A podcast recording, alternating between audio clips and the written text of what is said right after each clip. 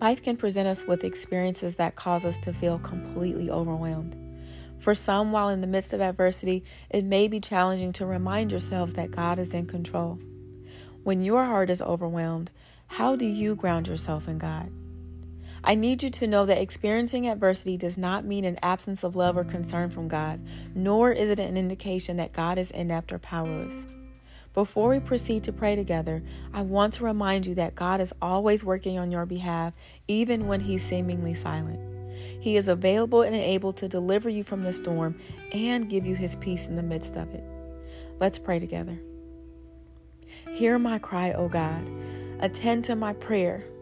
From the end of the earth, I will cry to you. When my heart is overwhelmed, lead me to the rock that is higher than I.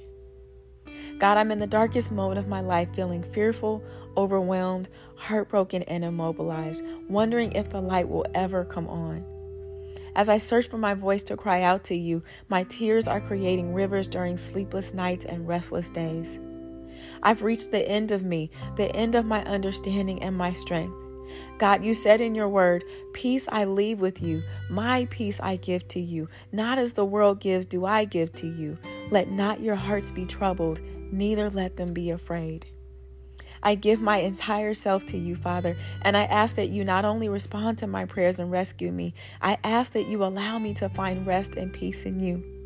Help me to depend on you and not live a life reliant upon my own strength. When I reflect on my life, from the minutiae of my lowest moments to the pivotal plateaus of my greatest days, you have always been there superintending every detail. You are my place of stability and security. Your protection of my life and my purpose are impenetrable. God, thank you for your unfailing love and faithfulness towards me. Thank you for being a covenant keeper and for the hope you've given me in and through Christ Jesus.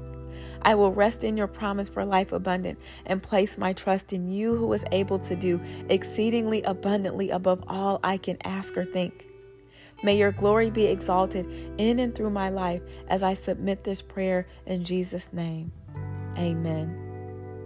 My friends, my hope is that this prayer provides you with an inner peace and assurance that God is with you no matter the degree of difficulty you may be facing right now.